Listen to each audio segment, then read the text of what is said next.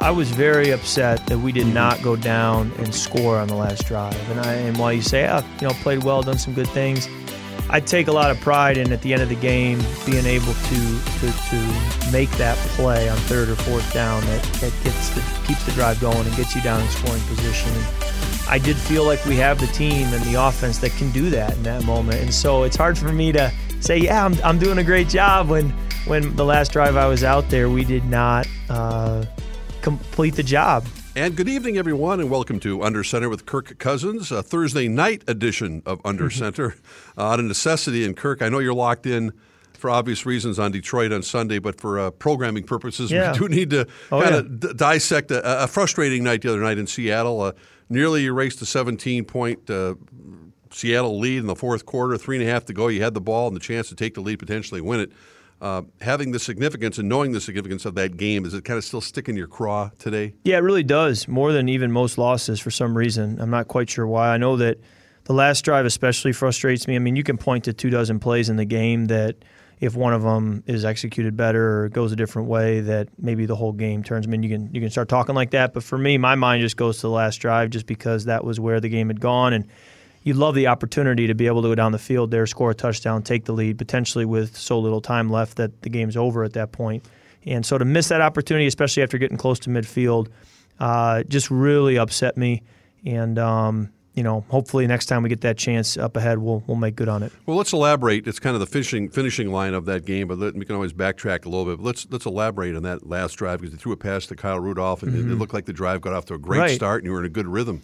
Yeah, when you get that first completion and first first down, many times it leads to a good drive, and and and so that was a great first play. Really good job by Kyle and the way he got open and then pushed up the field after the catch.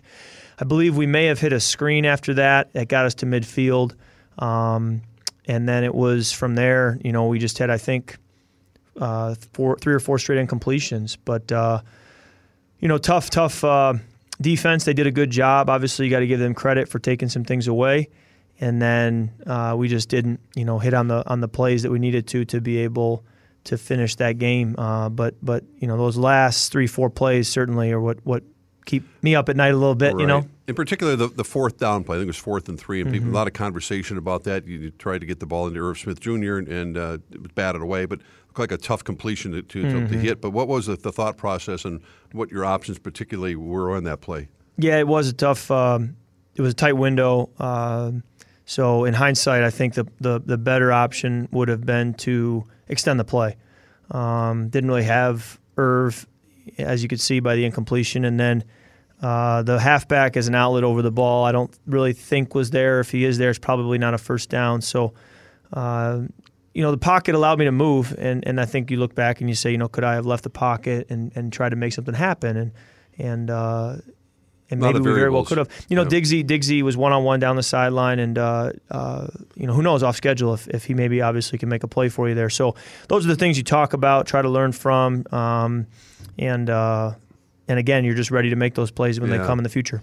You had a chance, just really, it, it, was a great chance for an epic comeback. And I don't know if the, if the Broncos situation, you're down twenty nothing at half, and you kept your calm and you you came back very you know, very um, methodically to beat the, yeah. the, Broncos in that game. Did that help in that situation, even yeah. though you're on the road? Oh yeah, there's confidence, there's belief. Um, all you can do is keep playing and uh, you enjoy every snap you get, and so you you take advantage of it and try to make the most of it. And thankfully, you know, when Laquan Treadwell got so open down the field and scored a quick touchdown, that really helped because we were running out of time in some ways. So when you can score quickly, it uh, it, it really helps. And so his play, I thought, was a big boost of energy for us. And then obviously another drive where Rudy mm-hmm. made an unbelievable one-handed catch for the touchdown. Um, and suddenly, right back there, it was even surprising to me to run to the sideline and realize, wait a minute, we're likely going to get the ball back again, and this is a one-possession game. So uh, just goes to show you have to keep playing because you never know.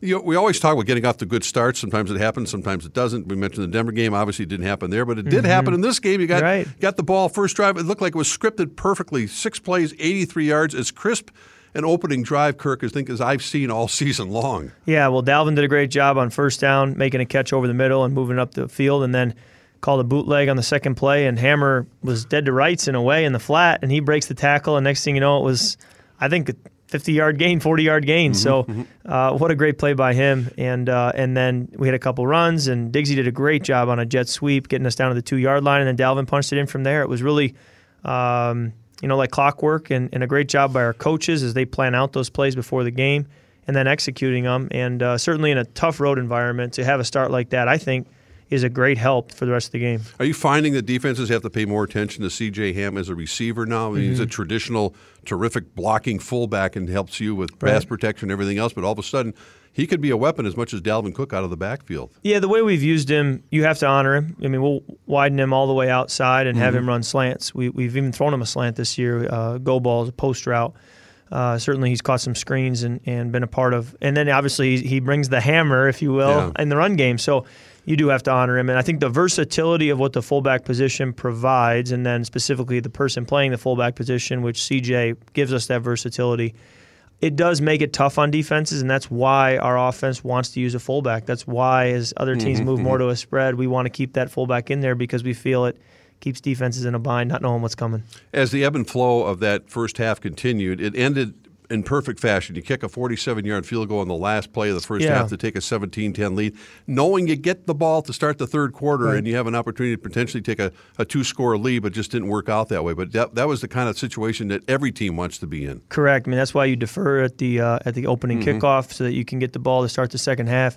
We refer to that as a double dip when you score to end the half and then you have a chance to score to start the second half. You know, and we've been able to do it in, in certain games this year. And when you double dip, oftentimes you can put the game away. Um, you know, I think it was 17-10 at that point. If you score again, it's 24-10. It just changes the the whole feel of the second half. So uh, we talked about at halftime the importance of coming out and having a great first drive. Unfortunately, we didn't do it. We ran a bootleg initially, uh, checked it down to Conk. He made a, you know, made us, mm-hmm. gave us a few yards, and then the next play, uh, handed off. Dalvin got tripped up on my foot as right. I handed off to him. That probably a productive run there. Didn't have it. And then third down, they played man coverage and it was incomplete pass. Uh, my arm got hit. So next thing you know, you're punting just like that, and it was it was tough to go three and out after feeling like you had them on their heels a little bit. They originally called that a fumble, I think, on the field, yeah. and it was it was an odd game because there were such few penalties called. Did you did you feel that as the game went on that the flow of the game was just different than normal because there were um, many yeah, red flags then. I, I, didn't pay attention too much to the lack of penalties. I guess going back to early in the year when there were so many penalties, yeah. uh, that was different than how the year had started. But uh, it did feel a little back and forth. Felt like uh, we exchanged blows, and you know I, I, have so much respect for their defense, for their scheme, mm-hmm, mm-hmm. for that environment playing there, and uh, I knew that they were going to get some. You know, they were going to have a few plays as well, and, and so you always knew that. And then with Russell Wilson at quarterback for Seattle, you always expect them to, to, to fire back in the second half. But uh, you know, certainly needed a better third quarter than what we than what we had. Yeah, that, that turned into be a nightmare to, to say the least. And I think the one play that kind of symbolizes that third quarter was when Dalvin gets hit, he fumbles the right. ball, he goes down, he's injured. We look on the field, and there's Diggs is down, and you lost the football. I'm thinking, what else? Could, then they go to commercial break when you're watching it on television uh, that, that was a, a, blow to say the least. Yeah, the the strength of the uh, of the Seahawks defense had been forcing turnovers, and we felt that if we could stay turnover free, that we had a great chance to win the ball game. So the fumble hurt. I think they got a field goal off of that. So that was, that was three it, points, yeah, and yeah. then. Uh, the interception was then a touchdown. So it was really 10 points off turnovers, and we ended up losing by, I believe, seven. So you see the turnovers and how big of a difference they make. And and and um, there were obviously so many plays. I talked about how there were two dozen earlier in the on the podcast, but uh, but those two turnovers, you feel you you kind of gave them a chance mm-hmm, that mm-hmm. they didn't need to. Ha- you know, you didn't need to give them. But like you said, you came roaring back, and uh, all of a sudden you scrambled. You bought some time, and here's Laquan Treadwell all you know, waving at you. Did yeah. you notice him right away? Yeah, you know. Uh, I really wasn't thinking him because of the way they were playing the coverage. They took him away initially, and uh, then I had to escape the pocket with the way the rush came uh, towards the inside of the line. And uh, noticed Rudy, but the safety drove him, and because mm-hmm. the safety drove Rudy, Laquan was should have been one on one with the corner, but the corner did not sync with Laquan, so he was all by himself, yeah. nobody within 10, 15 yards, and and then he did a great job finishing the play. Um, and that's the kind of thing where maybe you get out of the pocket, extend the play. Those kinds of things can sometimes happen, and uh, and so that was a great reminder on that play. Well, Laquan has stuck to it. I mean, he's, he's been written off about hundred times, and uh, he's still been a contributor to this football team. Yeah, well, there, there's a reason he's out there. Uh, first of all, so you, you know, there's no gifts in the National Football. You got to earn it, and he's he's earned the right to be in there in those moments. So, uh, you know, you have to you have to understand that and respect that. And then secondly, um, he does a phenomenal job for us when it comes to blocking in the run game. You know, the kind of things that are not heralded as much mm-hmm. by outsiders, but you appreciate as a player. Uh, you know, he'll stick his face in on anybody and block them, which not many receivers will do. Right. And uh, and having been in this system now uh, and played here for many years, and then also having played with with me for the last couple, there's just a little bit more of a trust and a confidence in, in what he'll give you that uh, that I think helps as well. I don't want to use the word frustration, but I think Kyle Rudolph realized early on in the year he wasn't getting many footballs right. as he probably wanted, uh, and he never complained about it. But man, you found him and you rely on him. He's kind of your security blanket. Yeah. And you love to get that ball up high because you know he's a basketball background. Yeah. He can go grab it with one one of those mitts of his. Yeah, I've probably a couple of those one-handed catches. I've probably overdone. You know how far to lead him or how far to put it out there, but he's made it right by making incredible catches, uh, memorable catches. Uh, but certainly since Adam's been been injured, um, we've kind of reinvented a little bit, and Rudy's just answered the call tremendously, especially in the red zone.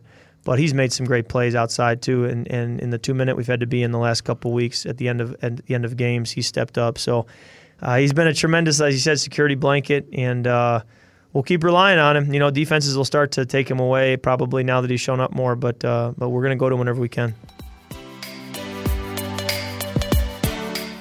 And welcome back to Under Center with Kirk Cousins. And Kirk, let's introduce our first uh, guest of the week. And I know you had a chance to talk to uh, the legendary basketball coach of your alma mater, Tom Izzo, a little while back. What was that like for you? Yeah, a few weeks ago, got the chance to get him on the line and and just chat, which was really fun. You know, I don't get that opportunity to uh, do that all the time, and.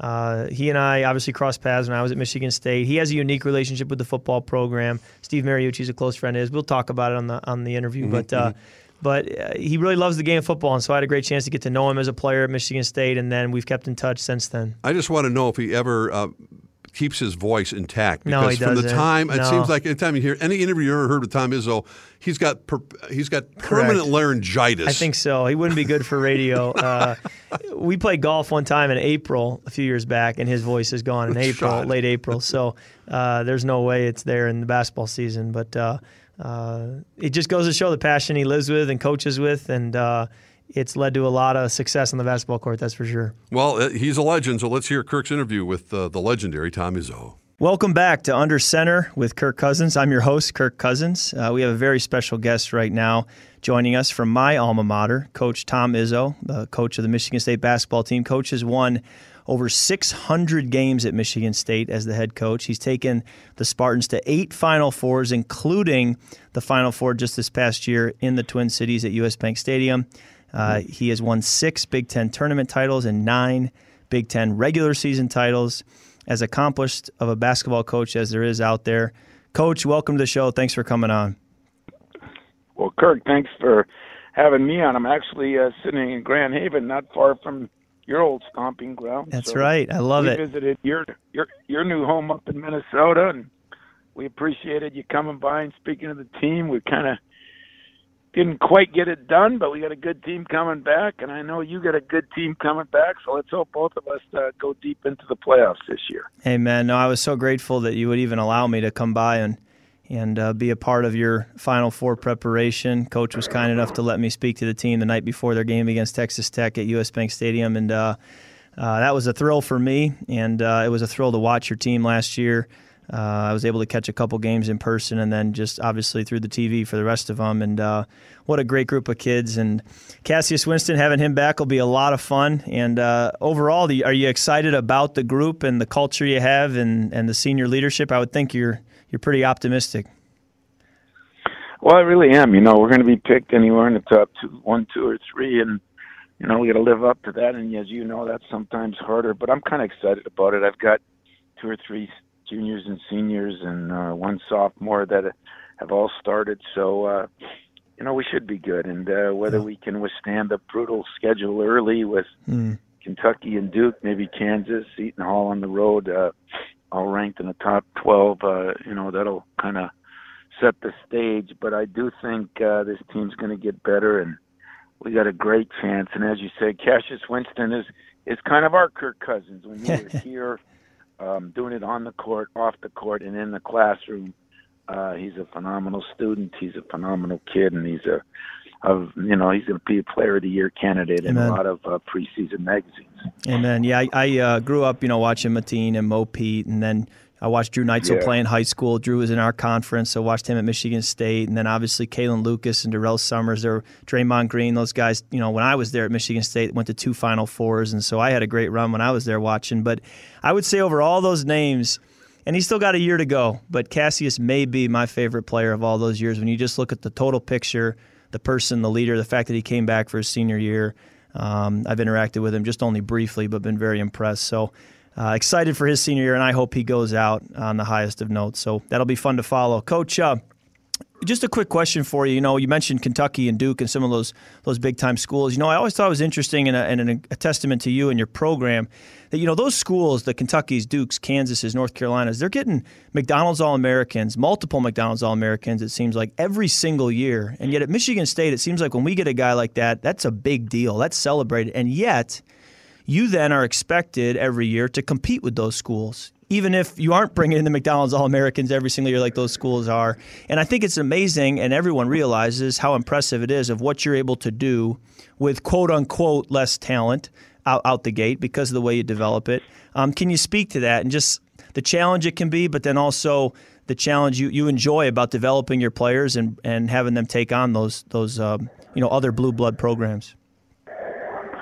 Well, I think you said it best, and I think you would agree. It doesn't matter what sport it is football, basketball, baseball, hockey. Uh, you know, they're all the same. Experience does matter, and and having some uh, a culture matters. You know, it's hard to get a culture if guys are coming in and out. And you know, Kurt, uh, as I remember right, you were one of the last guys to receive a scholarship at Michigan State. Yep.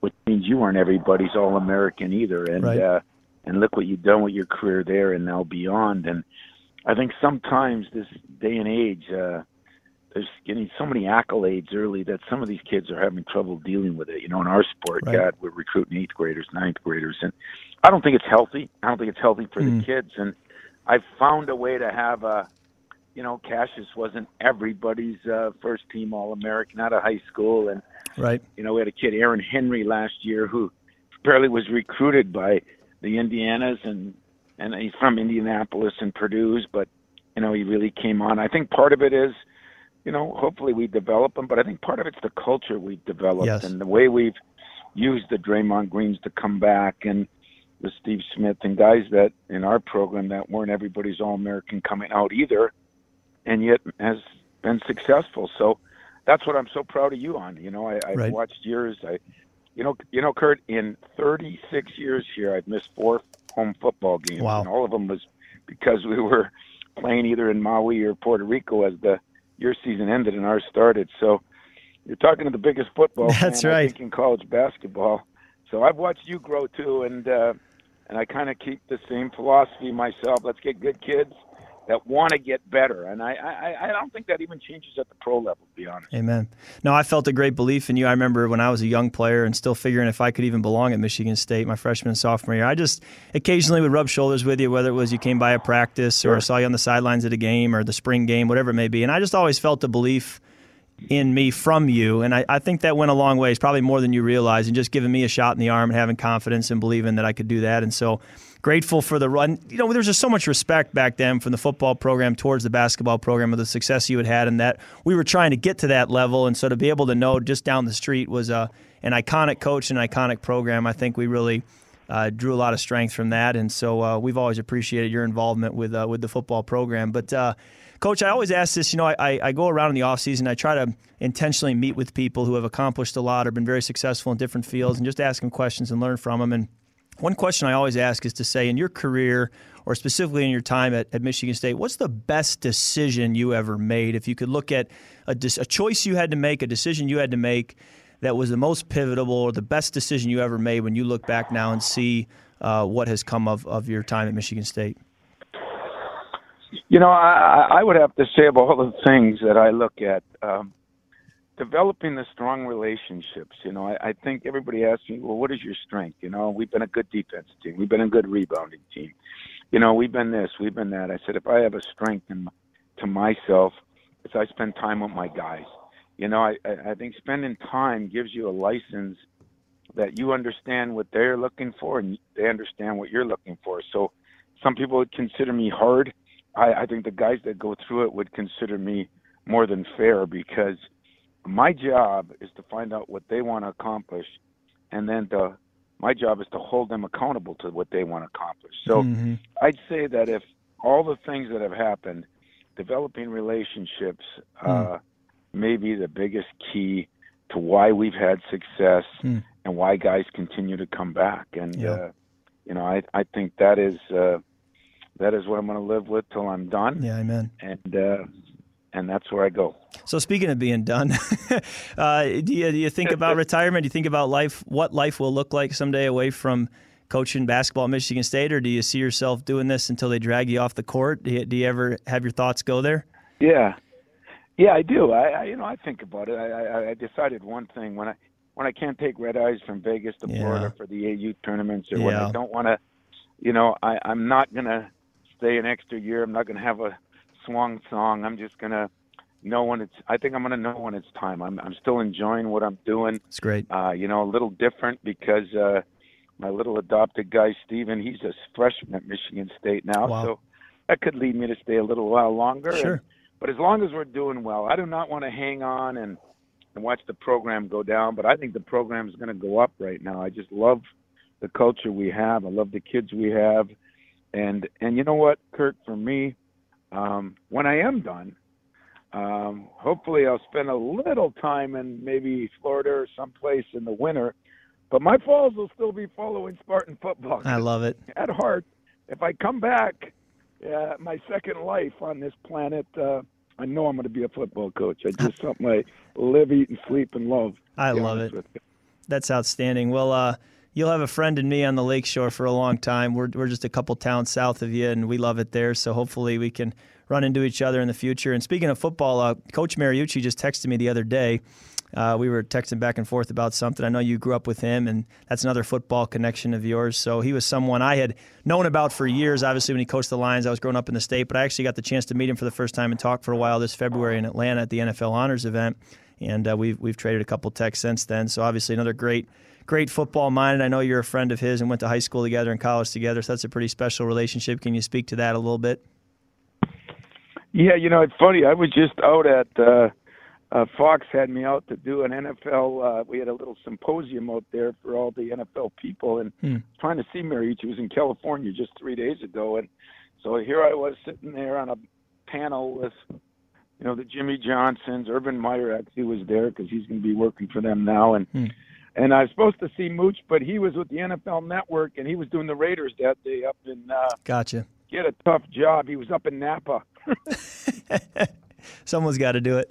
Every week, you know, he is uh, still my best friend. We are best men at each other's wedding, and it's great. And uh, I think uh, another class guy, and I'm, I'm glad you guys have touched base because uh, you two have a lot of commonalities. Uh, yeah. He's uh, he's an incredible human being and a good person. And, yeah. And I say the same about you, Kurt. Well, I appreciate that. And uh, if you guys get to the barn this year to play the Gophers, I'd love to come by. I still haven't been to the barn, so I'll make it a point if the Spartans come to town here in the Twin Cities that I'll make it over and watch you guys play. But uh, can you talk about the barn a little bit and what that venue's like as opposed to the other places you, you've played around the country? You know, uh, first of all, I think we do play there this year. We didn't last year, but we got yeah. to the Final Four. But we didn't play but uh, you know, I've been around, uh, you know, a while, you know, and there's been uh, so many back when Clem Haskins was there. When that barn, I mean, they're pretty loyal fans up there, even when they've struggled some. But uh, when they're winning, it's not. There's not a tougher place to play, you know. And believe it or not, back in college, when uh, Kevin McHale and those guys played, they were ranked one in the country. And Little Northern Michigan went up there and played. Really? So play up there once. Uh, it's a pretty doable drive from the from the UP across Wisconsin over into Minneapolis. Is oh, yeah. It's pretty it doable. And you know, in Division Two, we drove it. Oh yeah. we, we, we drove part of it, took a dog sled part of it, but we arrived there. played, and they were really good. Flip Saunders was on that team. Wow. Good friend of mine who passed away now. But Yep. um, you know, I think the the barn is uh, is one of those iconic places. You know, a couple of years ago, I got a chance to play in the Palestra in Philadelphia. Mm, I have bucket list things I want to do, and uh, the barn was always a special place. it's great.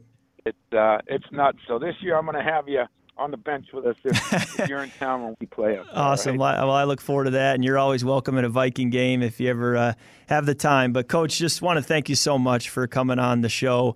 Uh, so much respect for you, for what you've done for Michigan State, what you're continuing to do for Michigan State. We're always in your corner. We'll be watching and cheering for you, and uh, maybe we'll be retiring about the same time. And if so, I look forward to catching up with you at that point. But uh, all the best this year, Coach. Thanks for coming on. Kirk, thank you, and good luck this year, man. I'll be watching. I got I got the uh, the network where I get all the games, so I'm I'm I'm tuning in myself. Outstanding. All right, Coach. Thank you. See you, buddy. Yep, we'll see you. Bye bye. All right, Kirk. Well, we heard from uh, the one head coach at Michigan State, Tom Izzo, the basket, longtime basketball coach. Coming up next, your old football head coach at uh, MSU, Mark Dantonio. Stay with us on Under Center with Kirk Cousins.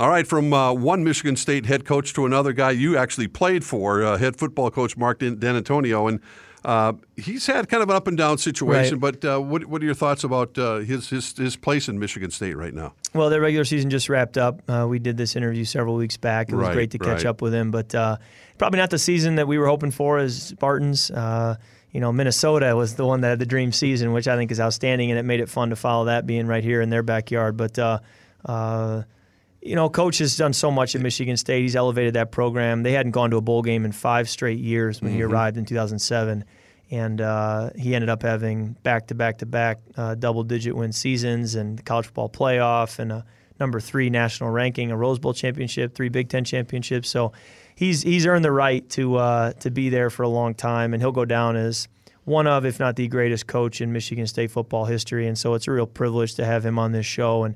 Uh, hopefully, listeners can kind of hear my relationship with him and, and you know the way he impacted me and the way I play the game. Welcome back to Under Center with Kirk Cousins. I'm your host, Kirk Cousins, and uh, a very special guest right now with us is Mark Dantonio, my head coach at Michigan State for the years that I played there. Still the head coach at Michigan State. He's in his 13th year there as the head coach. He's won well over 100 games now as the head coach at Michigan State, and that doesn't include all of his years at Cincinnati as a head coach. Uh, he's won three Big Ten championships in those years in the Big Ten, and he's twice been named Big Ten Coach of the Year. So he is a rock star in East Lansing and at Michigan State, and is one of the heroes in my life. Coach, thanks so much for coming on. Well, thanks for having us on, Coach uh, Kirk, and um, really, really sort of honored, very honored. Well, we're. Uh, I want to go back down memory lane a bit, little bit, and it's amazing to see as the years have passed. Now, uh, I was a freshman in 2007. That was when we first met. You recruited me, and, and were the only Big Ten coach to give me a scholarship and gave me an opportunity. And I showed up in that quarterback room, and there were a couple other quarterbacks in that room. One was named Brian Hoyer, and the other was named Nick Foles. Brian has now played 11 years in the NFL, and Nick has been a Super Bowl MVP and is going into his eighth year. Uh, at the time, I thought, man, am I ever going to get to play here? Not knowing that combined there would be well over 20 years of NFL experience in that quarterback room. At that time, did you know that there was going to be NFL experience in that quarterback room? Or at times, do you look back and feel like it was a surprise to see the NFL success of all those guys? Well, really, that's something that we recruit to all the time. You know, we've had those guys there, and you yourself. And I remember you started very, very fast. And uh, you know, Brian quarterback that year, and then the second year uh, you were a redshirt freshman, and I told you that you were going to play in that. Um, uh, I think it was the Capital One bowl. yeah, the I bowl remember, game. Yep. against Georgia, and we put you in for a series. And you took us right down the field, and can't remember what the end of it that series, but uh, I think you at that point in time I knew you were going to be very, very special. You got great leadership qualities, and um, uh, the rest of it took off. Dave Warner was your was your quarterback coach, and is quarterback coach still currently here. So um, I think that's a very positive thing as well. But uh, those were exciting times, Kirk. You know, look back at that time, and that was a beginning for all of us. So Yeah. things were happening fast, and uh, um, we all had our dreams of what this place was going to be about, and uh, you helped make make it special. Now, uh, your staff's ability to recruit. I always marveled at the way you would go find a player in Ohio, a player in Michigan who Notre Dame, Ohio State, and Michigan either didn't offer or failed to really go after, and you would find them. I even think of a Trae Waynes from Wisconsin, and get them, and uh, and then turn them into really NFL draft picks. Uh, is there any formula you operate by or a system you have when it comes to recruiting and finding some of these diamonds in the rough, or even just developing them once you get there? Is, is there any special formula you have for doing that, you and your staff? You know, I think what we do is look for good athletes that are hard workers, and um, you know, there's a very, very fine line I think between guys who who make it to the next level as yourself, or guys that start in college, or guys who don't, because everybody who comes here is pretty relatively the same in terms of their their um, physical abilities, and really what begins to set them apart are the intangibles. So, we've been fortunate to develop players or be on the to, to help develop the young players, uh, and then um, they surround themselves with people like yourself and other Spartans here, and the competition allows them to get better. And uh, the next thing you know, they're playing in a big game in a big moment, and um, and you find them succeeding, and their confidence grows grows, and uh, you know they become so- something very very special. You know, Jack Conklin, great example right. of that. Was a exactly. walk on here and ended up, uh, you know, first round pick and uh, an All Pro. Exactly. Now, uh, speaking of one of those players you developed, Trae Waynes, who became a first round pick, he's a teammate of mine here with the Vikings and is a phenomenal player. He'll have a long career. Uh, his speed is is rare, even among NFL corners. And you've had some good corners through the years, going all the way back to Renaldo Hill, some of the guys you've coached at Ohio State, and all the way up through the, the Darquezes uh, at Michigan State. What made Trae Waynes a great corner, and and um, what do you see from him in his pro career? Because I continue to be impressed. He continues to improve year after year, and I think he's going to become one of the elite corners in the league. You know, Trae uh, actually played free safety in high school, and he'd Wow. run the alley and and tackle you, and uh, you know, obviously had that speed. He actually, believe it or not, and this is a testament to to just how people develop. We redshirted him his first year. Yep. Yep. So he only played he played three years for us, but he was in the program for four.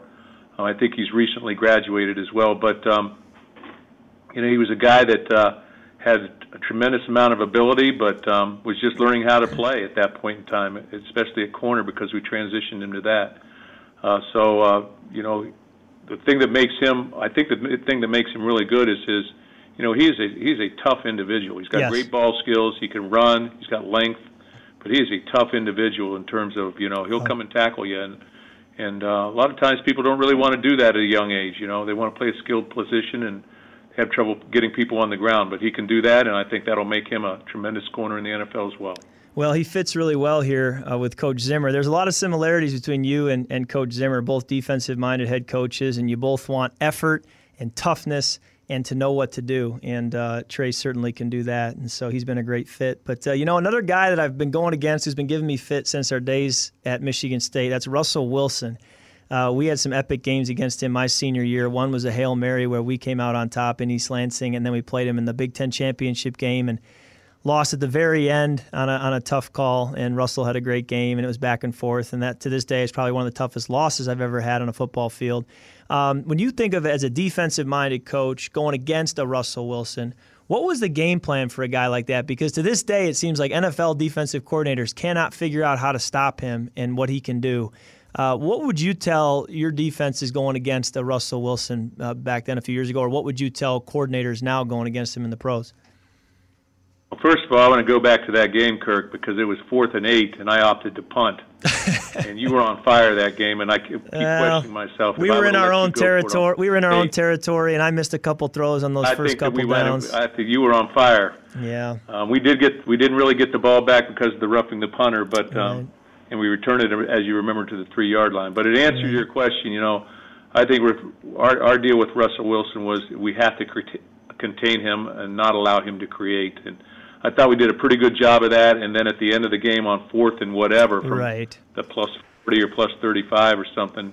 He got out of the pocket and um, he threw it down the field, and guy made a great play. And um, Yeah. No, I remember You know. the DBs were in position and everything, which is all you can ask for. But uh, you know, you can say contain, contain, contain, but great players usually find a way to slip out of it. yeah, and he uh, he had that capability to do that. Well, I actually had an interview earlier today. It was good timing.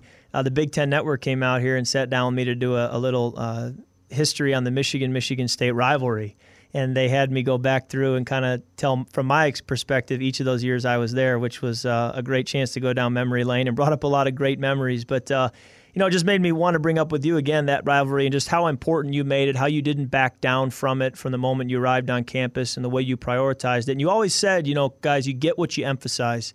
And you emphasize that rivalry. And I think as a result, you've taken that rivalry from where it was to now it being a very special thing that people around the country take notice of. And I, I think your, your role and your leadership has a lot to do with that. Uh, just kind of open-ended question. What, what, what do you have to say about that rivalry and kind of the years that we had together during during those those games against Michigan?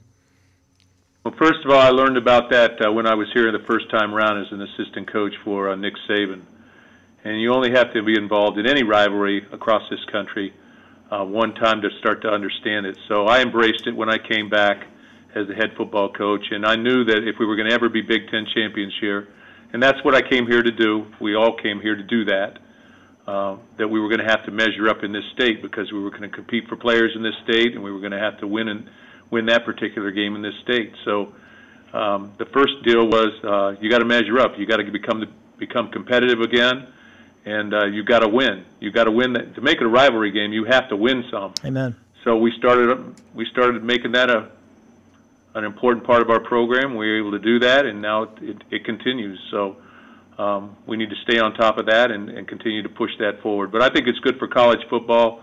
But um, you know how it is in this state, man. You know, you're walking across the street and you see somebody in blue, right. you're just like, why they got to wear that? and I'm sure that they're uh, they're of the same mindset down there. So we'll just Yeah. keep pushing that forward. But uh, if you've never been to one of those games, uh, dress right and come on. Amen. Well, uh, I'm out here in Minnesota, and so people, I'll say, "Where'd you go to college?" And they'll say, "I went to the U of M." And I always say, "Oh, you went to Ann Arbor, huh?" And they say, "No, I went to the University of Minnesota here in, in Minneapolis." And so I've had to kind of rewire my brain when I hear the words U of M. But uh, when you guys come out to play the U of M out here and play Coach Fleck, you can bet I'll be there, uh, ready to cheer you on and and and, and welcome you. And then. Uh, Next year, Coach, 2020 will be the 10 year reunion of our 2010 Big Ten Championship. And so I'm already looking forward to a 10 year reunion and getting back with all those guys and seeing them and coming to a game and, and hopefully getting down on the field. So look forward to that. And uh, uh, thanks so much for coming on, on this show. It's just so good to catch up with you, Coach.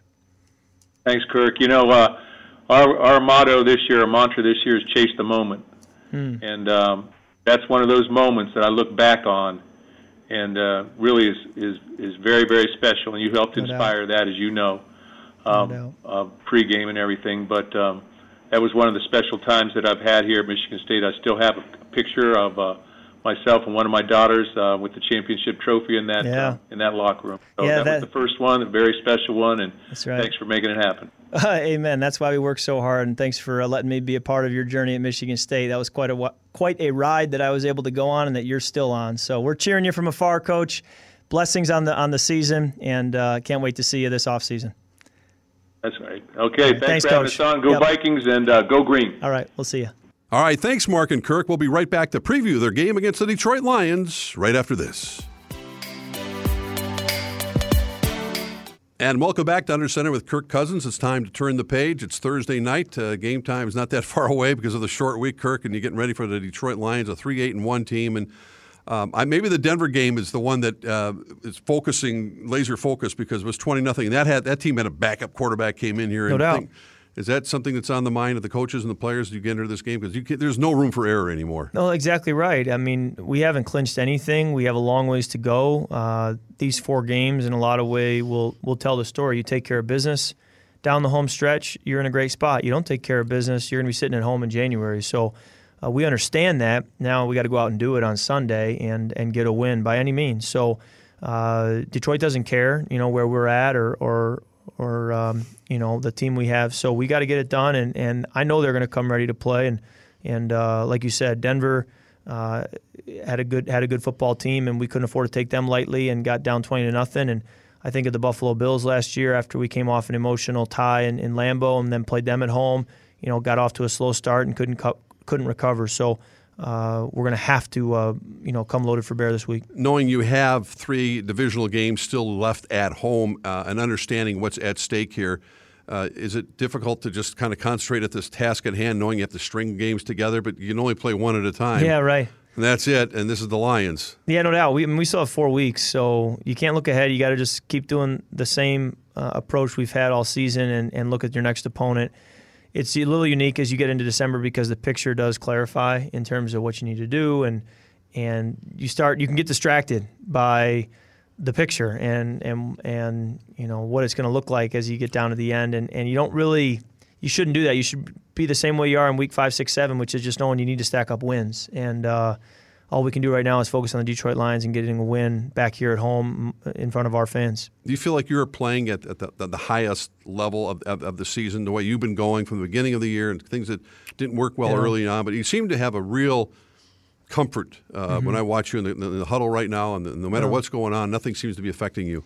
Well, it's hard to say. I think, um, you know, we've talked about it at the, at the, first segment of this show. I was very upset that we did mm-hmm. not go down and score on the last drive. And I and while you say, ah, you know, played well, done some good things, I take a lot of pride in at the end of the game being able to to to make that play on third or fourth down that that gets the keeps the drive going and gets you down in scoring position and.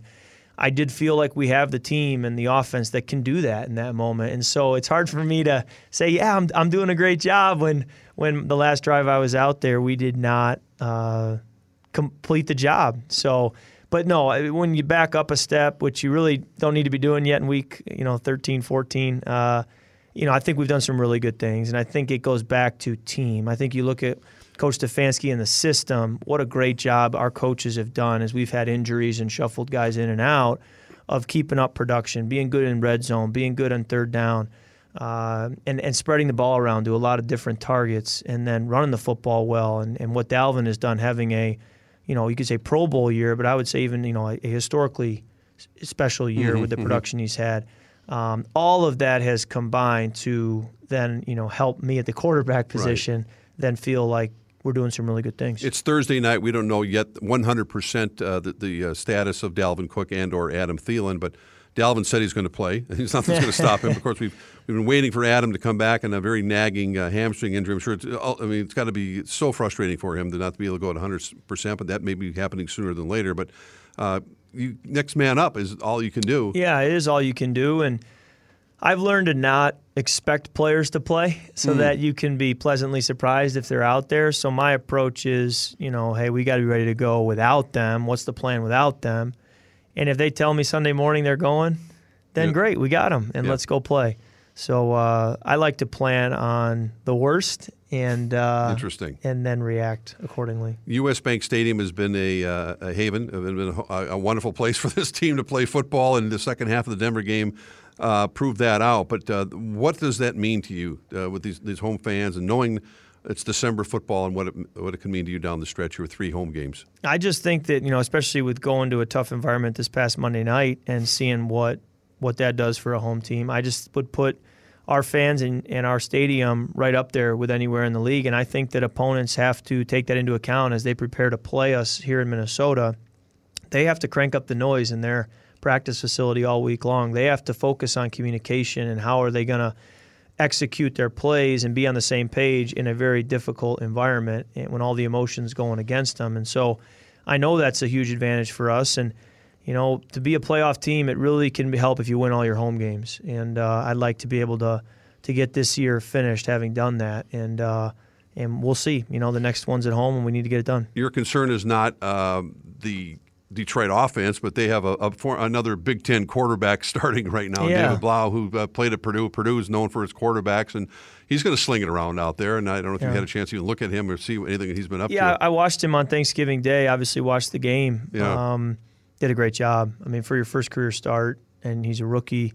He was on a different team all offseason right. in, in Cleveland to be able to in late August make the jump over to Detroit, pick up the system, and go and, and play against a really good Bears defense you know, he has a lot of teammates who are out as well, like they're starting running back. And to go in there and play at the level he did, I was very impressed. And uh, you realize that a guy like that is going to come in here with nothing to lose, ready to go. And, um, you know, we as a team got to be ready to answer the call. Well, when you have a team like Detroit that's not going anywhere, it's three eight and one. Is it all even more more paramount to make sure that get them discouraged early Uh, you don't want to get them in a situation thinking, "Hey, we got a shot at winning this game." A fast start's important, uh, if anything, for our crowd.